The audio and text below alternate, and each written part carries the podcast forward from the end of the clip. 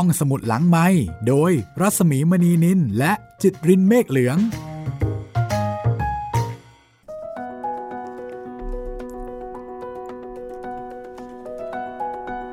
ได้เวลากลับมาเจอกันอีกครั้งหนึ่งแล้ว สวัสดีค่ะ คุณผู้ฟังคะ สวัสดีค่ะ คุณจิตริน สวัสดีครับพี่หมีครับ กลับมาเจอเจอกันนะคะ 3 ตอนต่อหนึ่งสัปดาห์จันทร์พุธแล้วก็ศุกร์ค่ะนี่คือห้องสมุดหลังใหม่นะคะ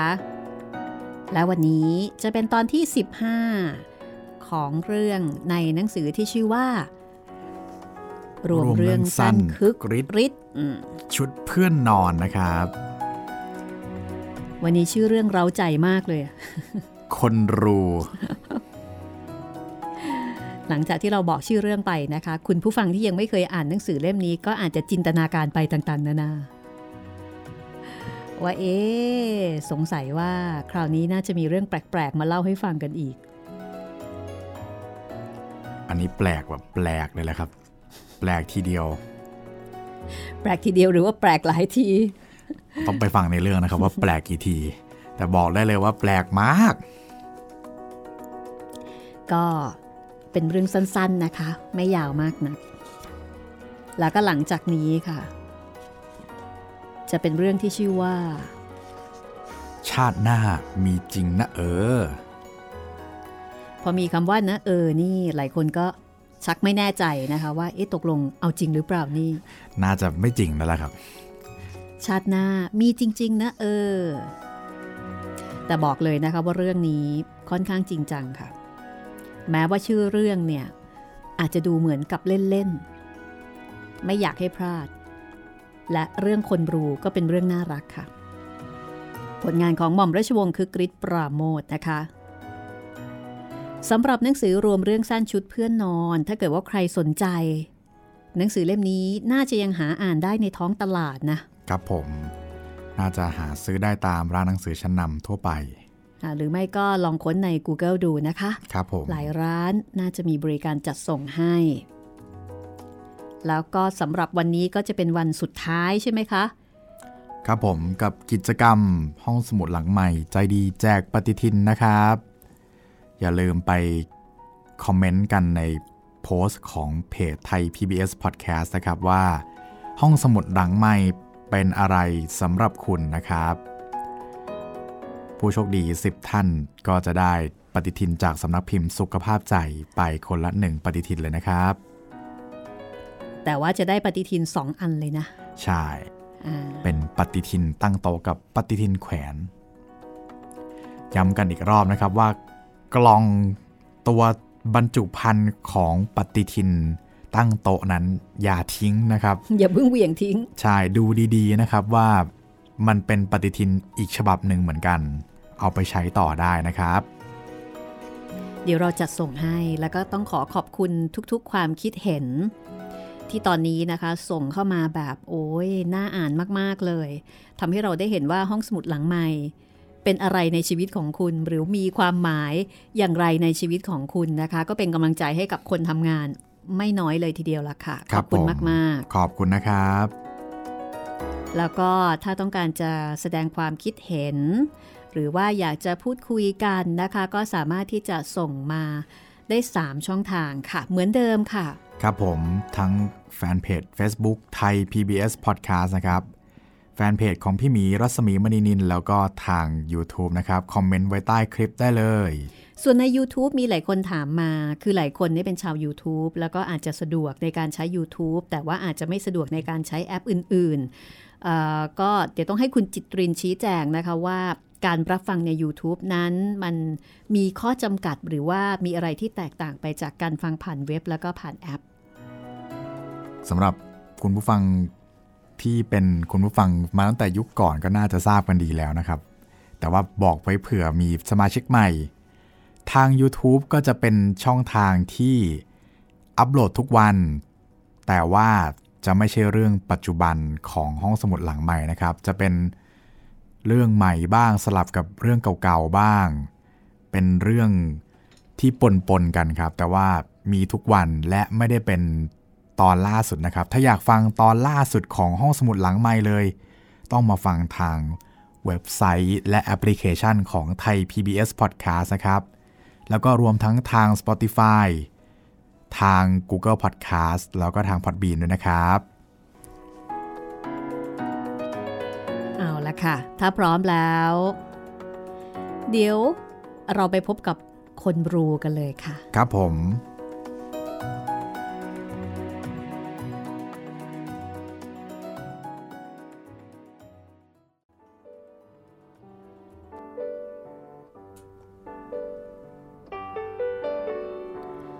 โหโหฮ่าฮ่าฮ่าเจ้ายักษ์ใหญ่หัวเราะ เมื่อเห็นเจ้าชาย ชักดาบกายสิทธิ์ออกจากฝัก แล้วก็เดินตรงเข้ามาที่ตัวมัน มันร้องขึ้นด้วยเสียงอันกึกก้องว่า เจ้ามนุษย์น้อย เจ้าจะสู้กับข้าหรือ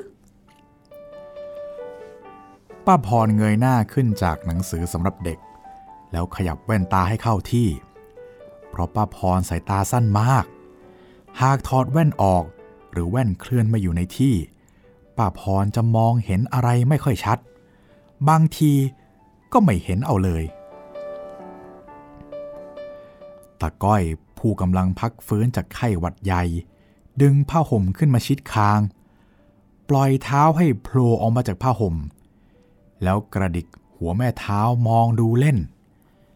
ป้าพรขยับแว่นได้ที่แล้ว ก็นั่งมองอิริยาบถตาก้อยอยู่ครู่หนึ่งแล้วจึงถามว่าตาก้อยทำอะไรนั่น ก้อยดูหัวแม่ตีนว่ามันจะกระดิกได้ไหมตาก้อยตอบ ป้าพรดึงผ้าห่มตาก้อยลงปิดเท้าให้มิดชิด แล้วก็บอกว่าอะนอนซะให้เรียบร้อย แล้วป้าจะเล่านิทานให้ฟังจนจบ ก้อยไม่ชอบฟังนิทานที่อ่านจากหนังสือ อ้าว ก็เมื่อกี้นี้เอง ก้อยบอกว่า ก้อยอยากฟังนิทาน ป้าก็อ่านให้ฟังยังไม่ทันจบ ก้อยก็เกิดจะไม่อยากฟังนิทานซะแล้วฮ่าเอาใจยากจริง นี่ดีว่าก้อยเจ็บอยู่นะ ไม่อย่างนั้น ป้าไม่มานั่งคอยเอาใจอย่างนี้หรอกก้อยก็อยากฟังนิทานเหมือนกัน แต่ไม่อยากฟังนิทานจากหนังสือ ก้อยอยากฟังนิทานเล่าเฉยๆ โอ้ย น่ารำคาญใจ เดี๋ยวจะเอาอย่างโน้น เดี๋ยวจะเอาอย่างนี้ โตขึ้นใครต้องมาเป็นลูกเป็นเมียตะก้อย เฮ้ย เห็นจะต้องเป็นบ้าตาย ป้าพรบนตุบตับ เอาเถอะ อยากฟังนิทานปากเปล่า ป้าก็จะเล่าให้ฟัง ก้อยอยากฟังเรื่องอะไร เรื่องกระต่ายกับหมาจิ้งจอกดีไหม ครั้งหนึ่ง ยังมีกระต่ายตัวหนึ่งอาศัยอยู่ชายทุ่งริมป่าใหญ่อ่าก้อยไม่อยากฟังนิทานอย่างนั้นตาก้อยประท้วงขึ้น อ้าวก็ก้อยบอกว่าอยากฟังนิทานปากเปล่า ป้าก็กำลังเล่าให้ฟังอยู่เดี๋ยวนี้ ก้อยก็เกิดไม่อยากฟังเสียอีกแล้วโอ้ยป้าเอาใจก้อยไม่ถูกหรอกก้อยอยากฟังนิทานปากเปล่า แต่ไม่ใช่นิทานไม่จริงอย่างเรื่องกระต่ายพูดได้นี่นะเฮ้อลำบากจริง แล้วก้อยอยากฟังนิทานยังไงกันแน่ก้อยอยากฟังนิทานเกือบจริงตาก้อยบอก แล้วทำท่าจะเลิกผ้าห่มออกจากตัว นิทานเกือบจริงป้าพรทวนคำพูด แล้วรีบห่มผ้าให้ตาก้อยใหม่ ให้เรียบร้อย พลางกล่าวว่า นี่ตาก้อย นอนดีๆ แล้วป้าจะเล่าให้ฟังใหม่ก้อยอยากฟังนิทานอะไรนะ นิทานเกือบจริงใช่ไหมป้าก็ไม่รู้เหมือนกัน ว่าไอ้นิทานเกือบจริงนี่มันเป็นยังไงอะแต่ก็เอาเถอะเพื่อให้ก้อยนอนดีๆ จนหลับป้าก็จะเล่าให้ฟังก้อยอยากฟังนิทานเกือบจริงเรื่องอะไร เรื่องคนรู้ ตาย คนอะไรคนรู้ คนตัวเล็กๆ อยู่ในรู ตัวเล็กนิดเดียวตาก้อยกวาดสายตามองหาอะไรเป็นตัวอย่าง แล้วก็ชี้ไปที่ขวดยาที่วางอยู่บนโต๊ะข้างที่นอน แล้วก็พูดต่อไป ตัวสูงเท่าขวดยานั่นป้าพรเหลียวดูขวดยา แล้วก็ตบอกพูดว่า โอ้ย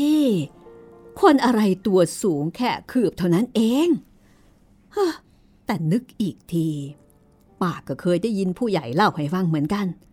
ว่ามีคนชนิดหนึ่งตัวเล็กๆ อาศัยอยู่ในรู ว่าแต่ก้อยไปได้ยินเรื่องคนรูมาจากไหนนะ ก้อยอยากฟังนิทานเรื่องคนรูตาก้อย ยืนยันความประสงค์ของตนแทนคำตอบว่าเอาเถอะเอาเถอะป้าพรรีบรับคขอให้ก้อยนอนนิ่ง ๆ ให้เรียบร้อย นี่ อย่าดิ้นไปดิ้นมา แล้วป้าจะเล่านิทานเรื่องคนรูให้ฟัง อะ เอาละนะำป้าพรขยับแว่นที่เลื่อนลงมาอยู่ที่ปลายจมูก กลับให้เข้าที่เรียบร้อย แล้วก็กระแอมสองสามที เป็นทำนองตระเตรียมตัวให้เสียงดี แล้วก็ขึ้นต้นเล่าว่า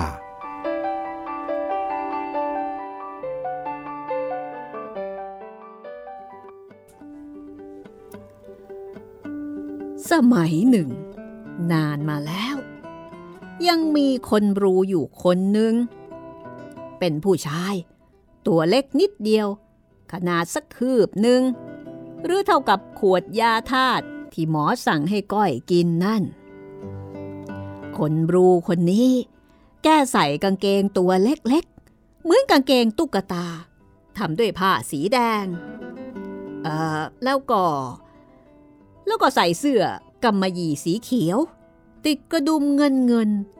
ขนาดเท่าหัวเข็มหมุดน่าเอ็นดูเหลือเกินป้าพรตาก้อยเรียก ทำไมหรือก้อย ไหนว่าจะนอนฟังดีๆยังไงเล่า คนบรูใส่เสื้อนุ่งกางเกงด้วยเหรอตาก้อยถาม ก็ใช่นะสิก้อย คนรูก็เหมือนกับคนธรรมดานี่แหละ ชั่วแต่ว่าตัวเล็กกว่า แปลกจังตาก้อยปรารบขึ้น ก้อยนึกว่าคนรูแก้ผ้าล่อนจ้อน ตายป้าพรซึ่งเป็นสาวแก่ร้องขึ้นอย่างไอ้อายตะก้อย เอาอะไรมาพูด คนรูคนที่ป้าเล่านี่ แกโตแล้ว แกก็ต้องนุ่งผ้าเหมือนกับผู้ใหญ่ธรรมดานี่แหละ แล้วยังไงต่ออะตาก้อยถามอย่างสนใจ ป้าพรถอนหายใจโล่งอก แล้วก็ดำเนินเรื่องต่อไป คนรูคนนี้ แกขุดรูอยู่ใต้ต้นไม้ต้นหนึ่งในป่า ในรูแกก็ตกแต่งเสียสวยงาม แบ่งเป็นห้องเล็กห้องน้อย มีเครื่องใช้ไม้สอยอันเล็กๆ สมตัวทุกอย่าง ที่ปากรูแกก็เอาใบหญ้าคา มาสารเป็นรำแพน เอาใส่กรอบไม้เล็กๆทำเป็นประตูบ้าน แล้วก็เอาสีแดงทาให้ดูสวยงามน่ารัก คนบรูมีประตูบ้านด้วยเหรอป้าพรตาก้อยถามขึ้นลอยมีสีตะก้อย ประตูบ้านสีแดง เอ๊ะชอบกลๆตาก้อยว่า มีบ้านในป่า แล้วทำไมคนบรูไม่อยู่ กลับมาอยู่หลังเล้าไก่ แต่ป้าพรบอกว่า อยู่โคนต้นไม้ในป่า แล้วก็มีประตูบ้านทาสีแดงอีกด้วย แต่บางทีแกจะมีบ้านอยู่สองที่กระมังก้อยไม่รู้ว่าแกมีป้าพรรีบเอามือวางที่หน้าผาตาก้อย เพราะนึกว่าตาก้อย กลับไข้ขึ้นสูง และเริ่มพูดเพ้อ แต่ก็เปล่าตาก้อยตัวเย็นเป็นปกติ ป้าพรจึงพูดเสียงขุ่นๆว่า ตาก้อย อยากฟังนิทานหรือไม่อยากฟังเฮ้อยากฟังสิป้าพร ถ้าอยากฟัง ก็อย่าขัดคอป้า ป้ายิ่งนึกอะไรไม่เคยออกอยู่ เอาละทีนี้ คนรูคนนี้ แกก็ไปหายาปล้อง มาตัดให้เป็นปล้องสั้นๆ พอสมตัวแก แล้วก็เป่าครุยทำเพลงต่างๆ สบายใจ ทีนี้ไอ้ชายป่าตรงนั้นนี่มันมีบ้านอยู่หลังหนึ่ง มีเด็กหญิงคนหนึ่ง อาศัยอยู่กับพ่อแม่ก้อยอยากฟังนิทานเรื่องคนรู้ ดูสิตะก้อย เดี๋ยวเถอะอืม ป้าพรครูยังหัวเสีย ก็ป้ากำลังเล่านิทานเรื่องคนบรูให้ฟังอยู่นี่ยังไงป้าพรเล่าเรื่องคนบรูนิดเดียว แล้วก็ไปเล่าเรื่องเด็กผู้หญิงอะไรก็ไม่รู้ ก็ไม่อยากฟังเรื่องเด็กผู้หญิง ก็อยากฟังเรื่องคนบรูโอ้ยก็เล่าให้ฟังอยู่นี่ยังไงเล่าป้าเล่าเรื่องคนบรูไปตอนหนึ่งแล้ว นิทานทั้งเรื่อง มันก็ต้องมีคนอื่นๆมาเกี่ยวบ้างสิ จะไปเล่าถึงเรื่องคนบรูคนเดียวได้อย่างไงเฮ้ตะก้อย ไม่เอาไม่เอาก้อยอยากฟังเรื่องคนบรูคนเดียว ตาก้อยเริ่มขยับ จะฟาดงวงฟาดงาทำท่าอารวาสอะอะอะเอาเถอะเอาเถอะป้าพรสิ้นฤทธิ์ยอมแพ้ตาก้อยเอาง่ายฮ่า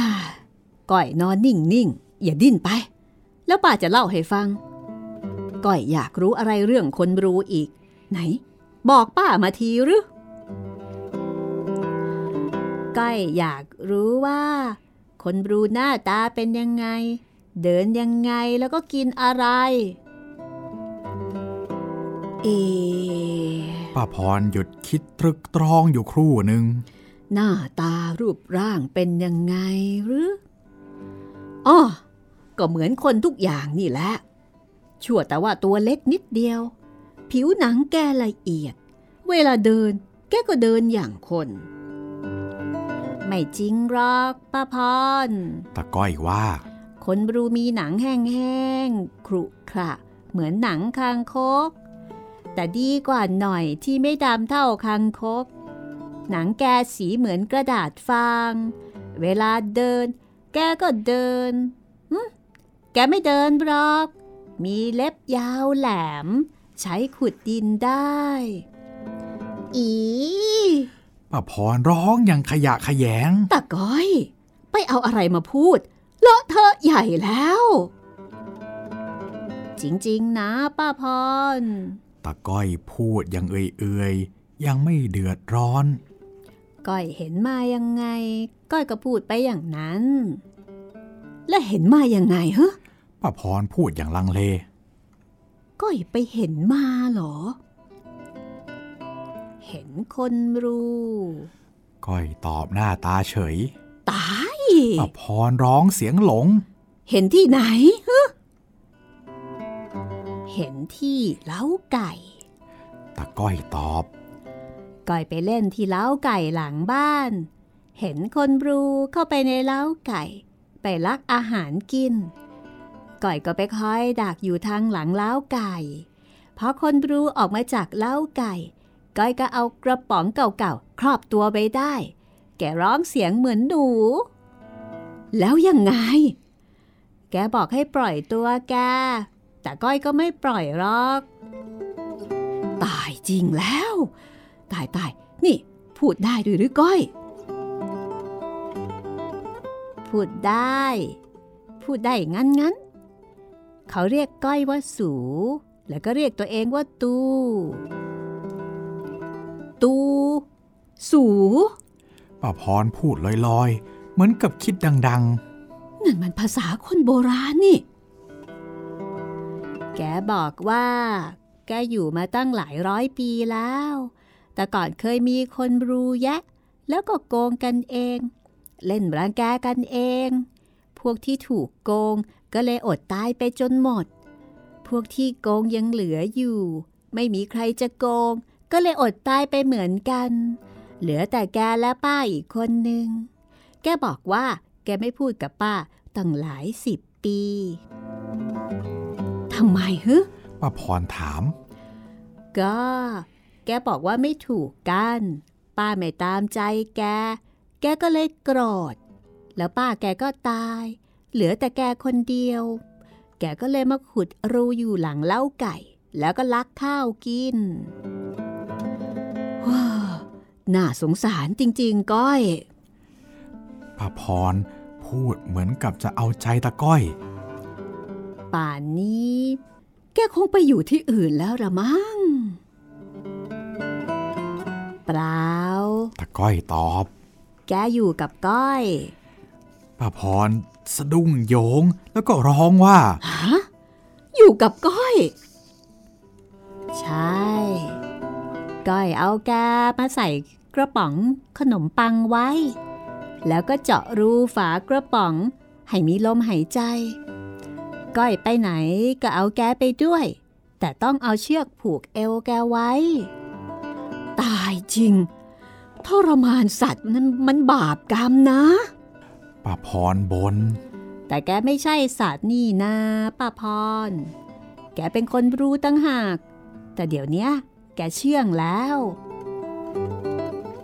เชื่องแล้ว แล้วก้อยทำยังไงฮะป้าพรถามอย่างสนใจเต็มทีอ๋อก็ทำอย่างให้สัตว์เชื่องนั่นแหละให้อะไรแกกินบ่อยๆ แกก็เชื่อง แกชอบกินข้าวสุกบี้ให้เละๆคลุกกับกะปิบ้างปลาทูบ้าง กล้วยสุกๆงอมๆแกก็ชอบกิน แต่ต้องบี้ให้เละเสียก่อนก้อยไปไหนแกก็ตามไปด้วย ก้อยใช้แกได้ แล้วก้อยให้แกทำอะไรบ้างเฮ้ป้าพรถามโดยไม่รู้ตัวว่า บัดนี้ต้นได้กลายเป็นคนฟังนิทานไปแล้ว อืม หลายอย่างก้อยใช้แก ให้เข้าไปในรูหนู แล้วก็ให้แกกลับมาเล่าให้ฟัง ว่าในนั้นมีอะไร บางทีก้อยก็ให้แกขึ้นต้นไม้ แล้วก็เข้าไปในโพรงไม้ แล้วก็แกก็กลับมาเล่าให้ก้อยฟัง ก้อยใช้แกได้อีกหลายอย่าง ก้อยคิดจะเลี้ยงแกไว้เรื่อยๆ ไปโรงเรียนนี่ก็ว่าจะเอาแกไปด้วย เลี้ยงแกไว้เรื่อยๆหรือ ตายจริง ตายจริงตะก้อย ป้าพรเชื่อสนิทเสียแล้ว แล้วเดี๋ยวนี้ก้อยเอาแกไปไว้ที่ไหนฮะอ้าวก็ก้อยบอกป้าพรแล้วไง ว่าก้อยเอาแกใส่หีบขนมปังไว้ แล้วหีบขนมปังนะอยู่ที่ไหนป้าพรถามอย่างร้อนใจ อยู่ในตู้นั่นแน่ตาก้อยชี้มือไปที่ตู้ข้างฝา ตาก้อยป้าพรพูดด้วยสำเนียงเฉียบขาด แกนี่เป็นเด็กใจบาปเหลือเกิน มีอย่างหรือ เอาคนบรู เอาตัวอะไรก็ไม่รู้ มาขังไว้ในหีบขนมปัง อดอดอยากอยากๆป้าจะเอาไปปล่อยข้างนอกบ้านเดี๋ยวนี้ ฝนยังตกจักจักๆอยู่นี่ป้าพรตาก้อยทวงขึ้นมาทำนองหวังดี ก็ช่างฝนปะไร ป้าพรพูดแล้วก็ลุกขึ้นยืน เอ้ย นี่ฮะนี่เคราะห์ดี ว่าก้อยยังเจ็บถูกฝนไม่ได้ ไม่อย่างนั้นแล้วก็ป้าจะให้ก้อยเอาไปปล่อยเอง มีอย่างหรือ เอาอะไรมาใส่หีบขังไว้ในตู้ฮะป้าพรเดินไปที่ตู้ แล้วก็เปิดตู้ออก พอเห็นสมบัติตาก้อยในตู้ ก็ใจหาย นึกในใจว่า ตัวเองควรจะมากวาดตู้นี้ให้หายรกเสียนานมาแล้ว เพราะว่าตาก้อย สะสมกระเบื้องถ้วยกะลาแตก กระป๋องบุหรี่เปล่า มีดหัก ได้เป็นกลุ่มๆ และอื่นๆอีกมากว่าในตู้นั้น แต่บนชั้นตู้ป้าพรแลเห็นหีบขนมปังสังกะสีวางอยู่ บนหีบเจาะรูไว้ห่างๆ และรอบนั้น มีลวดผูกอยู่อย่างหยาบป้าพรขาสั่นมือสั่นด้วยความตื่นเต้น หยิบหีบนั้นขึ้นด้วยความกลัวหน่อยๆ ขยะขยแยงนิดๆ มีเสียงเหมือนตัวอะไร ดิ้นคลุกคลักอยู่ในหีบป้าพรรีบสาวเท้าเดินมา ยืนกลางห้อง ใต้ไฟฟ้าที่จุดสว่างอยู่ เมื่อไม่สามารถข่มความสนใจได้ ป้าพรก็ยกหีบนั้นขึ้นมาดูใกล้ๆลูกตา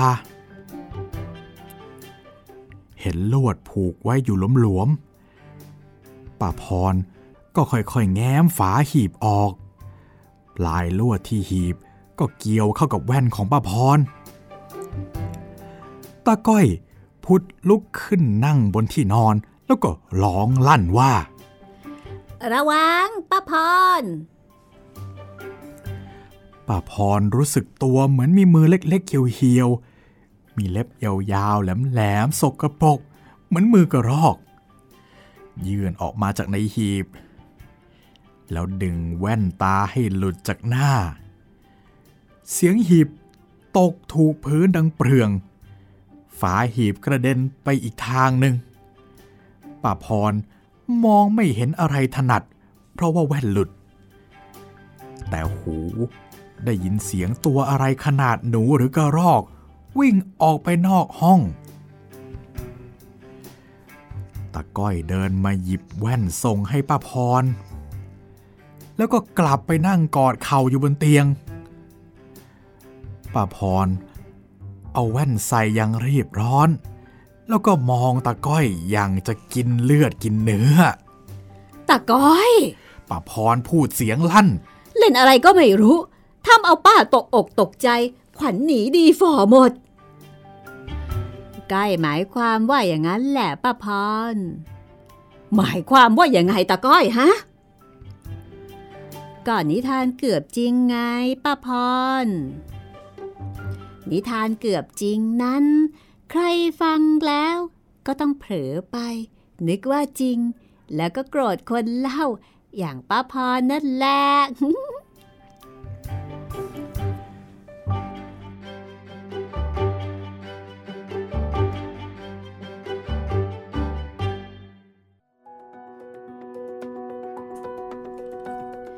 สรุปว่าใครเล่าให้ใครฟังกันแน่ เท่าป้าพรป้าพรนี่เป็นตุเป็นตะเลยน้องก้อยก็เล่าเก่งจริง ๆ เลยนะคะครับดูเหมือนจริงมากๆ ค่อยตะล่อมตะล่อมๆตะล่อมไปตะล่อม สร้างบรรยากาศเซตเซตโลกของคนรู้ขึ้นมา มีการบอกว่าหนังมันไม่ได้ลื่นนะหนังมันขรุขระใช่ โอ้โห มีรายละเอียด มีรายละเอียด อันนี้คือเรื่องคนรู้ค่ะ ได้ความรู้นะ กับคำว่านิทานเกือบจริงแหมเอาไปหลอกเด็กได้ อันนี้ไม่ได้นิทานหลอกเด็กนะครับ หลอกผู้ใหญ่ อันนี้นิทานหลอกผู้ใหญ่ แต่ว่าผู้ใหญ่ที่ฟังเนี่ยเอาไปหลอกเด็กต่อได้ ใช่ครับ แต่ระวังนะ บางทีอาจจะโดนเด็กหลอก เหมือนอย่างในเรื่องนี้ที่พระอ่าพรโดนก็ได้ ใช่ เรื่องนี้ก็ออกแนวน่ารักดีนะ ครับ เรื่องต่อไปค่ะ ชาติหน้ามีจริง ๆ นะเออ อันนี้เป็นเรื่องเป็นราวเลย ครับ เป็นเรื่องเป็นราวเลยขอบอก เป็นอันเนี้ยเป็นตุเป็นตะยิ่งกว่าเมื่อกี้ แล้วก็หลังจากนั้นนะคะก็จะเป็นเรื่องที่ชื่อว่าลองของครับอ่าโอ้โหอันนี้น่าอันนี้ออกแนวประวัติศาสตร์เอาแนวประวัติศาสตร์ครับค่ะไม่รู้ว่าจะมีแบบไสยศาสตร์อะไรหรือเปล่า เพราะว่าพอพูดว่าลองของเนาะพี่อ่าค่ะ ก็เป็นกึ่งกึ่งๆประวัติศาสตร์นะคะครับตอนที่ไทยเราเนี่ยมีปัญหากับ ฝรั่งเศสอ่าคือจริง ๆ เราไม่ได้มีปัญหากับฝรั่งเศส แต่ว่าฝรั่งเศสเนี่ยมามีมาทำปัญหาให้กับใช่เราใช่จะมายึดเรานะครับแล้วก็ตอนนั้นรู้สึกว่าจะมีการลองของเกี่ยวกับเอ่อเรื่องของคาถาอาคมอ่าอ่าว่าหนังเหนียวจริงไม่จริงอะไรทำนองนั้น ทางฝรั่งก็ต้องการที่จะลอง เดี๋ยวลองฟังดูนะคะ ว่าจะเป็นแง่มุมไหนยังไง คุณกำลังติดตามห้องสมุดหลังใหม่ค่ะไทย PBS Podcast อยู่กับเราสองคนนะคะ จันทร์พุธศุกร์สัปดาห์ละ 3 วันเจอกันที่ www.thaipbspodcast.com ครับผมแล้วก็อีกหลายช่องทาง ครับผม ทั้งทาง Spotify นะครับ YouTube Channel ไทย PBS Podcast แล้วก็ Google Podcast รวมทั้ง Podbean ด้วยนะครับ แล้วก็อย่าลืมนะครับว่าถึงจะเจอกันตอนใหม่ 3 วัน แต่ว่าเราเจอกันได้ตลอดทุกวันนะครับ ไปย้อนฟังกันได้ตามแพลตฟอร์มที่ กล่าวมาข้างต้นนี้เลยครับ แล้วก็สำหรับ YouTube นะครับ เจอกันทุกเช้าเลยนะครับ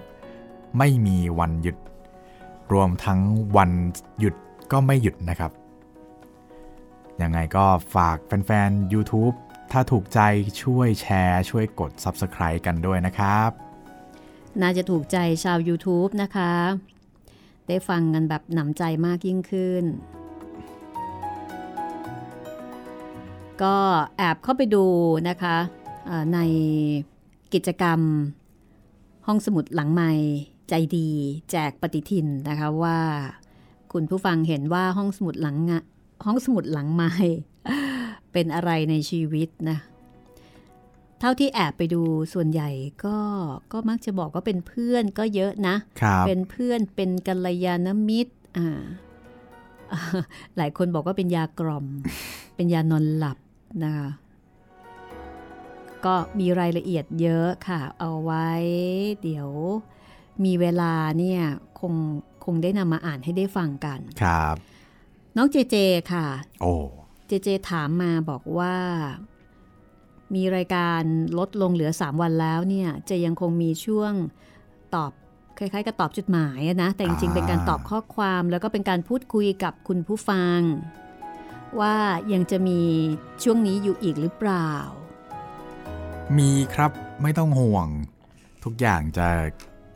ใกล้เคียงปกติมากที่สุด ก็แค่ไม่มีรายการสดเท่านั้นเอง น้องเจเจไม่ต้องกังวลนะ ตอบน้องเจเจไปน้องเจเจบอกว่าเจดีใจมากเลยครับ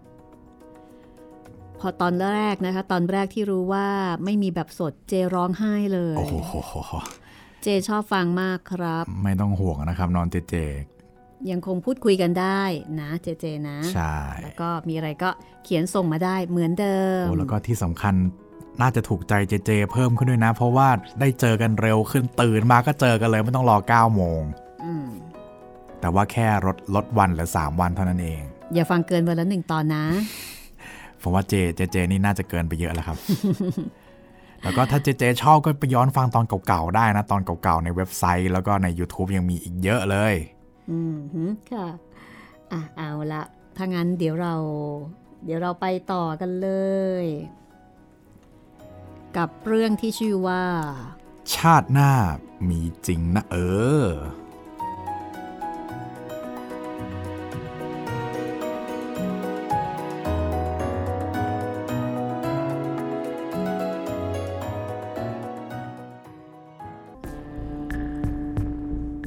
เจ็บคราวนี้ ไม่รอดแน่องค์การผู้ซึ่งนอนเจ็บอยู่ที่โรงพยาบาลโรคปอด บอกกับพี่สาวชื่อวิสาขา ซึ่งมานั่งเฝ้าค่าอยู่ข้างเตียง องค์การอายุเพียง 19 แต่ความพ่ายแพ้แก่วัณโรคที่เขาเป็นมาสองปีทำให้เขาผอมแห้ง มีแต่หนังหุ้มกระดูก หัวกะโหลกของเขาเริ่มโผล่ออกมาให้เห็น ทั้งที่ เขายังมีชีวิตอยู่ แก้มของเขาแดงเรื่อเป็นวงกลมอยู่ที่โหนกแก้มทั้งสอง บอกให้รู้ถึงความร้อนที่มีอยู่ในตัวของคนที่เป็นวัณโรคขั้นสุดท้าย และตาของเขาก็เป็นตาของคนที่ป่วยเป็นโรคนี้อย่างหนักเช่นเดียวกัน เพราะว่ากรวงลึก แต่ดูเหมือนจะมีแสงสว่างอยู่ข้างใน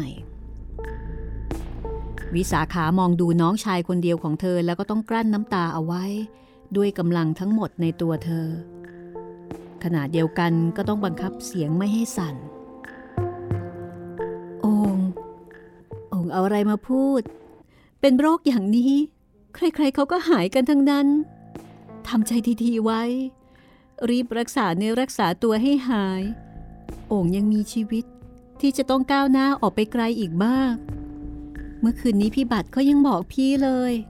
ว่าองค์ต้องหายแน่ ๆ อีกไม่กี่วัน ก็คงกลับบ้านได้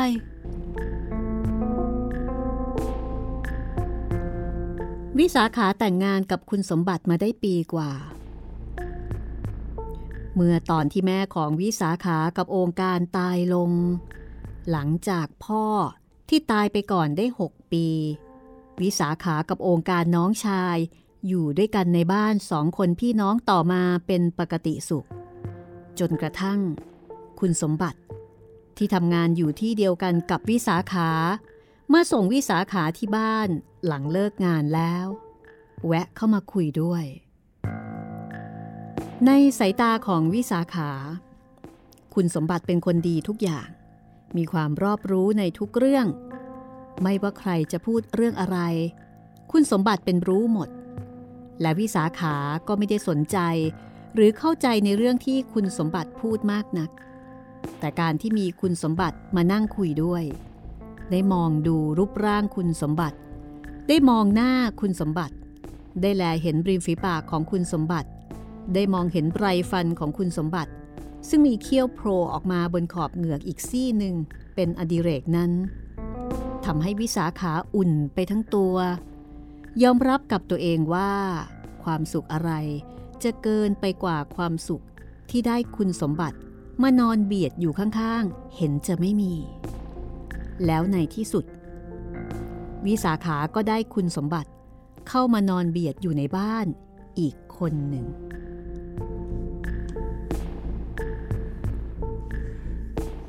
พี่บัตรแกก็รู้ทุกอย่างตามเคย แล้วพี่สาวก็เชื่อแกทุกอย่างตามเคย เฮ้ย ผมละเบื่อ โธโอ่งก็ ก็พี่บัตรเขาเป็นผัวพี่ แล้วโอ่งจะให้พี่เชื่อใคร โอ่งก็รู้ว่า พี่บัตรเขารักโอ่งเหมือนน้องในไส้เลยนะ เขาสนใจโอ่งเขาพยายามทำทุกอย่างที่จะให้โอ่งเป็นคนดี ได้เป็นหลักเป็นฐานต่อไป พี่เห็นแต่เขาคอยติดตามความเจริญของโอ่งตั้งใจจะเป็นหางเสือ คอยคัดทายให้โอ่งไปได้ด้วยดีอยู่ตลอดเวลา ก็นั่นนะสิพี่สา แล้วพี่ก็ไม่ห้ามปรามเขาเลย ปล่อยให้เขาขึ้นมาคัดท้ายผมอยู่ตลอดเวลา องค์การพูดแล้วก็ถอนหายใจใหญ่ แล้วก็นอนหลับตาพักเหนื่อยอยู่ครู่หนึ่ง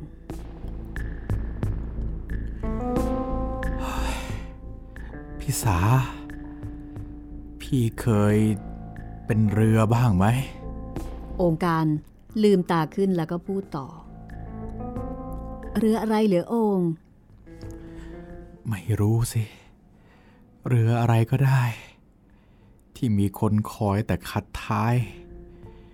มันเหนื่อยอยู่นะพี่สา มีคนคอยคัดท้ายอยู่ทุกวัน ทั้งกลางวันกลางคืน จะลอยเปะปะไปตามใจตัวเองบ้างก็ไม่ได้ ต้องฟังการอบรม ต้องคอยจดจำการแนะแนว แล้วก็ต้องถูกลำเลิกบุญคุณอยู่ทุกขณะจิต อย่างพี่บัตรเขาทำกับผม ก็พี่บอกแล้วไง ว่าพี่บัตรน่ะเขารักองค์ แล้วก็หวังดีต่อองค์ เขารักองค์เหมือนน้องในไส้ แล้วก็อยากจะให้องค์ได้ดี เมื่อเขาเป็นผู้ใหญ่กว่า และเป็นพี่เขยองค์เขาก็ทำหน้าที่ของผู้ใหญ่แทนแม่เราที่เสียไปแล้วไง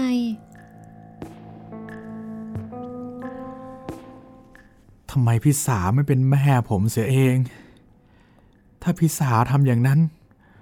ผมจะไม่ว่าเลยเฮ้ย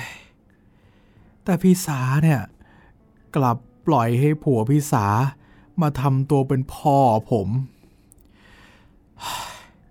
อย่างนี้ผมไม่ชอบ ผมยอมไม่ได้ ผมต้องประท้วง ผมจะต้องทำอะไร ตอบแทนพี่บัตรให้ได้โถโถองค์ วิสาขาพูดได้แค่นั้น ก็ต้องสะอื้น น้ำตาร่วงออกมาหลายหยด ตั้งแต่องค์การรู้ว่าเธอจะแต่งงานกับคุณสมบัติ องค์การก็เป็นน้ำเบื่อน้ำเมาเรื่อยมา แสดงกิริยาอาการน่าเกลียดทุกอย่าง เมื่อคุณสมบัติมาหาเธอที่บ้าน แต่คุณสมบัติก็ไม่ถือสา องค์การเคยยุให้หมากัดคุณสมบัติ และหมาก็กัดคุณสมบัติจริง ๆ แต่คุณสมบัติก็ไม่โกรธ กลับฝากองค์การให้คอยดูอาการหมาที่บ้านว่ามันจะเป็นบ้าหรือเปล่า แต่ทั้งหมดนี้ก็ไม่ได้ทำให้องค์การรักคุณสมบัติขึ้นเลย มีแต่จะขมขื่นแล้วก็เกลียดคุณสมบัติหนักขึ้นไปอีก เมื่อวิสาขาแต่งงานกับคุณสมบัติ และตกลงให้คุณสมบัติมาอยู่บ้านด้วยกัน วิสาขาก็ต้องพูดปลอบใจองค์การ เพราะกลัวองค์การจะเตลิดออกจากบ้าน แต่องค์การกลับบอกว่า พี่สาอย่าห่วงผมเลยครับ พี่บัตรเขามาอยู่บ้านนี้ได้ ผมก็อยู่ได้ คนอย่างพี่บัตรต้องมีก้างขวางคอ ธุระอะไรผมจะต้องไปทำให้ก้างหลุดเล่า ตั้งแต่นั้นมา องค์การก็ทำทุกอย่างที่จะให้คุณสมบัติต้องเสียของเสียเวลา และที่สำคัญคือต้องเสียหน้า คุณสมบัติบอกวิสาขาอยู่เสมอว่า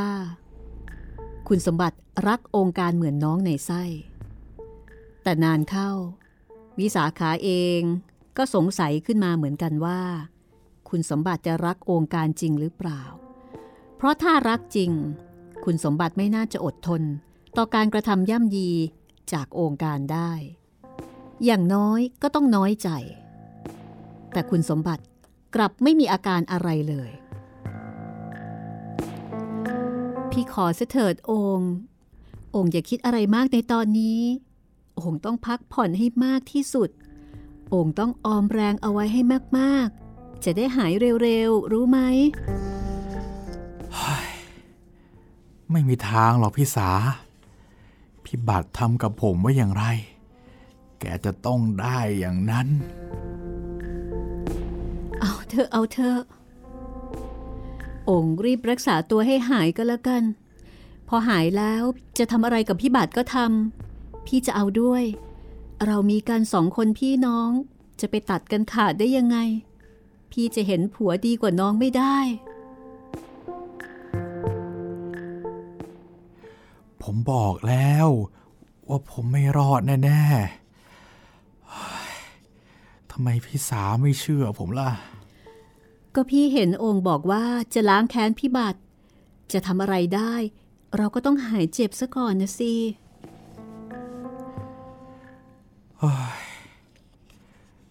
ผมไม่หายหรอกพี่สา ผมตายแน่องค์การพูดอย่างเพลียๆ แต่แล้วเสียงของเขาดูเหมือนจะใสขึ้นมาก เรื่องตายมันเรื่องเล็ก ตายได้ก็เกิดได้ ผมแน่ใจว่า ผมจะต้องมาเกิดอีก ผมไม่เคยพูดว่า ผมจะล้างแค้นพี่บัตรเพราะผมไม่ได้แค้นพี่บัตรพี่บัตรทำกรรมกับผมไว้มาก ผมคิดว่าเมื่อผมตายแล้ว ผมจะเกิดมาจองเวรกับพี่บัตรเหมือนกับใครในเรื่องราชาธิราชนั่นนะโถองน้องนอนนิ่งๆดีกว่า อย่าเพิ่งพูดเลยจะเหนื่อยเปล่าๆวิสาขารีบพูดตัดบท เพราะเห็นองค์การเริ่มจะเพ้อแล้ว แต่องค์การก็รู้ตัว พี่สาอย่านึกว่าผมเพ้อสิ ผมจะพูดให้พี่ฟัง เพราะว่า เวลาของผมเหลือน้อยแล้ว อย่างน้อยก็ในชาตินี้ แต่เวลาในชาติหน้า และชาติต่อๆไป ผมยังมีอีกมาก ชีวิตมันมีหลายระดับ ตั้งแต่ต่ำและง่าย ๆ ไปหาชีวิตระดับสูงเช่นชีวิตคน ผมตายแล้ว ผมจะไปเกิดเป็นชีวิตระดับต่ำที่มันง่ายๆ เกิดเร็วตายเร็วก่อน เช่นเกิดเป็นด้วงเป็นแมง หรือว่าเป็นหนู พูดมาถึงตรงนี้องค์การก็เริ่มจะหอบ เขาหยุดพักหายใจอยู่ครู่หนึ่งแล้วก็พูดต่อไปว่า แล้วผม จึงจะมาเกิดเป็นคน ผมจะมาเกิด เป็นลูกพิสาโถองวิสาขาร้องขึ้นด้วยความรักและสงสารน้องจับใจ น้ำตาไม่รู้ว่าไหลมาจากไหนอาบหน้าไปหมด องอย่าพูดอย่างนั้นสิ องต้องหายนะ องต้องหายเจ็บ ครับ ผมจะเกิด มาเป็นลูกพิสาเพราะว่า ถ้าผมมาเกิดเป็นลูกพี่สาแล้วพี่บัตรแกก็จะได้เป็นพ่อผม อย่างที่แกอยากเป็น แล้ว แล้วก็จะได้เห็นกัน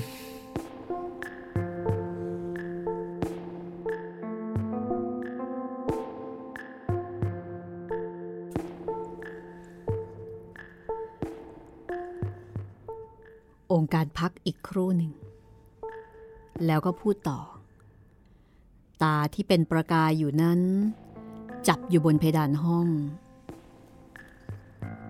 แก้มที่แดงนั้น ก็มีสีแดงจัดขึ้น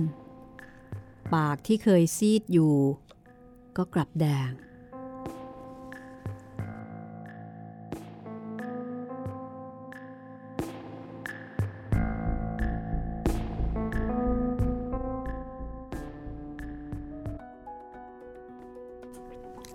ขอขัดจังหวะเอาไว้ตรงนี้ก่อนแล้วกันนะคะ หลายคนกำลังแบบจะเกิดจริงหรือเปล่า อย่างนี้เลย อันนี้มันเป็นความตั้งใจครับ แต่ว่าในความเป็นจริง เขาจะทำได้อย่างนั้นไหม นั่นนะสิครับ แต่ฟังแล้วก็น่าสงสัยเหมือนกันนะว่าคุณสมบัติเนี่ยแกทำอะไรกับองค์การเอาไว้หรอนั่นก็เหมือนกับก็เหมือนผู้ใหญ่คนหนึ่งที่หวังดี อ่าใช่ แล้วก็อาจจะคอยสั่งสอนคอยจู้จี้อาจจะเคร่งครัดไปหน่อย หรือเปล่า แต่องค์การเนี่ยไม่ชอบหน้าคุณบัตรอย่างแรง อ่าใช่ และนี่มันคือการอาฆาตกันเลยทีเดียว ครับอ่า ขนาดใกล้ตายเนี่ยจองเวรเลยนะเนี่ยจองเวรว่าจะเกิดมาเป็นลูก เพราะว่าคนที่เป็นเจ้ากรรมในเวรกันเนี่ยนะเขาบอกว่าก็ไม่ใช่ใครที่ไหนหรอก คนใกล้ตัว คือคนใกล้ตัวนี่แหละจะเป็นเจ้ากรรมในเวรที่แรงที่สุดเลยครับ หรือถ้าเกิดว่าใครที่มีลูกแบบไม่ได้อย่างใจใช่ไหมใช่ ก็จะเป็นคนที่ทำความทุกข์ให้กับพ่อแม่มากที่สุดเลยเหนื่อยใจ ซึ่งองค์การปรารถนาจะเป็นเช่นนั้น ครับ นี่คือเรื่อง ชาติหน้ามีจริง ๆ นะเออ บทประพันธ์ของหม่อมราชวงศ์คือกริชปราโมทค่ะ ครับ บอกเลยนะคะว่าเรื่องนี้นี่ไม่ได้หาไม่ได้ขำเหมือนกับทุกเรื่องที่ผ่านมานะ ครับผม เรื่องนี้เอาจริงเลย แม้ว่าชื่อเรื่องนี้จะฟังดู ดูฮาฮาดูฮาฮาดูแบบมีขำๆบ้างก็ตามนะคะ ครับ ติดตามตอนจบของเรื่อง ชาติหน้ามีจริง ๆ นะเออได้ ในตอนต่อไปของห้องสมุดหลังใหม่ค่ะ ครับผม แล้วก็หลังจากนั้นก็จะมาถึงเรื่องลองของครับนะคะ น่าจะอีก ไม่กี่ตอนน่าจะจบเรื่องของเพื่อนนอนแล้วนะพี่ ใช่ค่ะ น่าจะจบเรื่องนี้แล้วนะคะ เดี๋ยวสัปดาห์ต่อไปจะเป็นเรื่องอะไรกำลังตัดสินอยู่ค่ะ ครับผม แล้วเดี๋ยวเรามาแจ้งกันอีกที รอรอรุนได้เลยนะครับ ไม่เคยบิดพลิ้วแล้วก็อย่าลืมนะคะ สามารถติดตามรายการ สามารถที่จะแสดงความเห็นเสนอเรื่องใหม่ ได้ที่ 3 ช่องทางของเราค่ะ ครับผมแฟนเพจ Facebook ไทย PBS Podcast นะครับ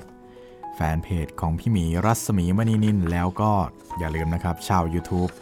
คอมเมนต์ไว้ใต้คลิปที่ชมที่ฟังได้เลยนะครับ เอาละค่ะ วันนี้หมดเวลาของห้องสมุดหลังใหม่แล้วนะคะ เราสองคนลาไปก่อนค่ะ สวัสดีครับ สวัสดีค่ะ